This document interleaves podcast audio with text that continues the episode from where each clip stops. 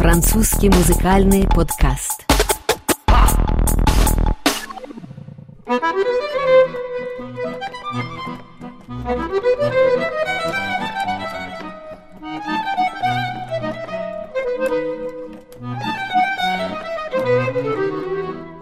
Знаменитый французский аккордеонист Марсель Азала ушел из жизни в понедельник, 21 января, в возрасте 91 года. Один из последних великих мастеров аккордеона скончался в своем доме в городке Вилен-Сюрсен, неподалеку от Парижа. Аккомпаниатор почти всех великих французских певцов XX века, Марсель Азала вошел в историю как музыкант, сделавший аккордеон настоящим джазовым инструментом.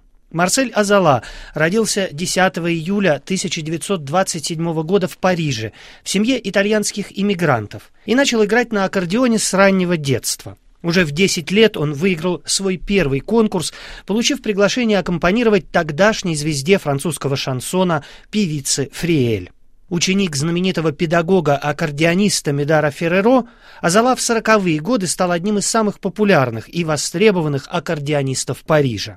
Начиная с 50-х годов, карьера музыканта, по выражению критиков, напоминает четырехголосную полифонию.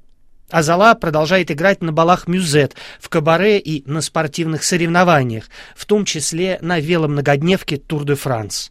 Вторым голосом в карьере маэстро становится выступление с великими мастерами французского шансона.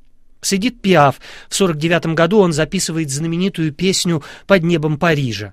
Выступает на концертах Жильбера Бико и Бориса Виана, Барбары и Жюльет Грико, Марселя Мулуджи и Франсиса Лемарка. Ива Монтана музыкант сопровождает в его гастролях по Советскому Союзу в конце 50-х, а в 68-м становится аккомпаниатором Жака Бреля. Во время записи песни «Визуль» восхищенный виртуозной игрой аккордеониста Жак Брель выкрикивает ставшую знаменитой фразу «Шов, Марсель, шов! Жги, Марсель, жги!» Аккордеон Марселя Азалы звучит в доброй сотне французских фильмов, в том числе в картинах классика французского кино Жака Тати. Третьим голосом в творчестве музыканта стал джаз. В руках Азалы аккордеон превратился в джазовый инструмент во время выступлений со знаменитыми скрипачами Стефаном Грапелли и Дидье Локвудом, а также бельгийцем Туцем Тилемансом. Джаз в творчестве маэстро чередовался с классической музыкой, а Марсель Азала добрую часть жизни посвятил тому, чтобы аккордеон наконец-то признали серьезным инструментом. Его стараниями в Парижской консерватории в 2002 году был открыт класс аккордеона.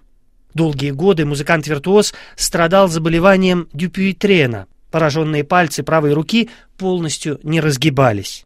Но недуг не стал приговором.